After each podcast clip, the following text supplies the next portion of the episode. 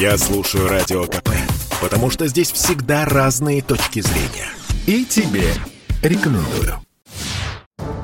Не успели улететь. Сотни россиян застряли в ЮАР из-за омикрона. Это новый штамм коронавируса, который, по предварительным оценкам, более агрессивный, чем другие варианты вируса. Из-за распространения омикрона ряд стран прекратил авиасообщение с Южноафриканской республикой. Наша соотечественница Анастасия Умовская, которая проживает в ЮАР, рассказала Радио КП, в какой ситуации оказались путешественники из России.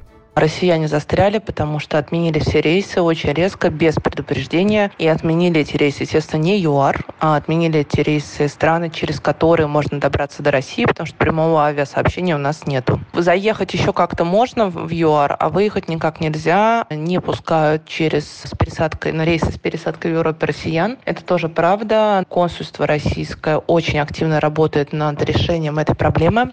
Они на постоянной связи с теми, кто застряли, таких больше больше 500 человек, мне кажется, под тысячу.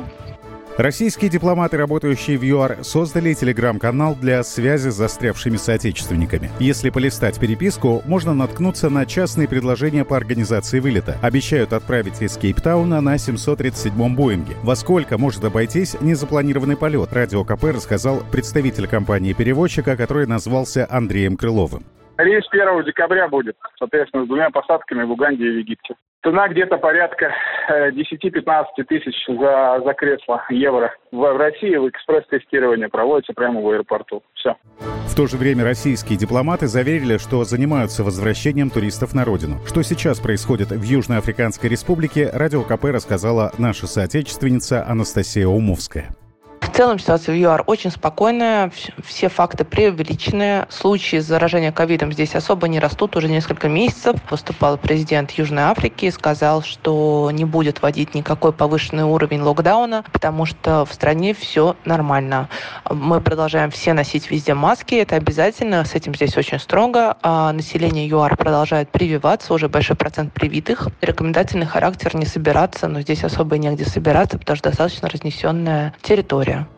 Россия на неопределенный срок ограничила въезд граждан из ряда африканских стран, включая ЮАР, Ботсвану и Намибию, из-за нового штамма коронавируса. Вывозной рейс, организованный российскими властями, может состояться в период с 1 по 3 декабря. Дипломаты запустили опрос, чтобы понять, как много желающих покинуть Южную Африку.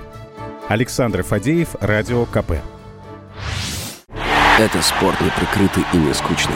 Спорт, в котором есть жизнь. Спорт – который говорит с тобой как друг. Разный, всесторонний, всеобъемлющий. Новый портал о спорте – sportkp.ru О спорте, как о жизни –